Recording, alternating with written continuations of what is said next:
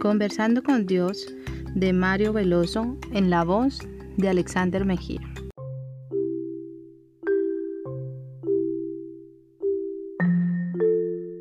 Israel como nación era tu hijo, la adopción en la familia de Dios. Pues no habéis recibido el espíritu de esclavitud para estar otra vez en temor, sino que habéis recibido el espíritu de adopción, por el cual clamamos, Abad Padre. Romanos capítulo 8 versículo 15. Una de las realidades que más me agrada es esta. Soy un hijo tuyo por adopción. Sí, por creación también, pero perdimos esa vinculación natural contigo. Todos nos descarriamos como ovejas, cada cual se apartó por su camino, dice el libro de Isaías capítulo 53 versículo 6.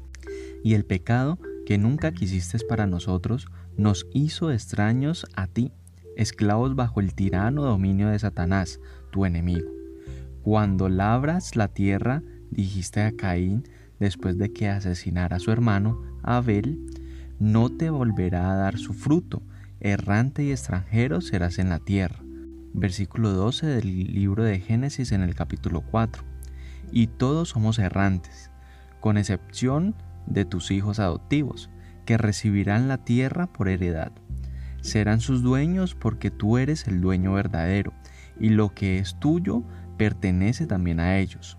La adopción no viene por redención, pero cuando vino el cumplimiento del tiempo, Dios envió a su Hijo, nacido de mujer y nacido bajo la ley, para que redimiese a los que estaban bajo la ley, a fin de que recibiésemos la adopción de hijos.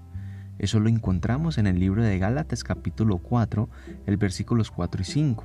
En un mundo semítico antiguo, la adopción no era muy frecuente. No era necesaria porque los derechos sobre la herencia no estaban determinados por la descendencia sanguínea. Tú incluiste a los esclavos descendientes de extranjeros en el pacto que hiciste con Abraham y su descendencia. Ellos ya poseían los derechos que se adquirían por la adopción, pero el concepto no era ajeno a la vida de Israel. Israel es mi hijo, mandaste a decir a Faraón, mi primogénito. Ya te he dicho que dejes ir a mi hijo para que me sirva, mas no has querido dejarlo ir. He aquí yo voy a matar a tu hijo, tu primogénito.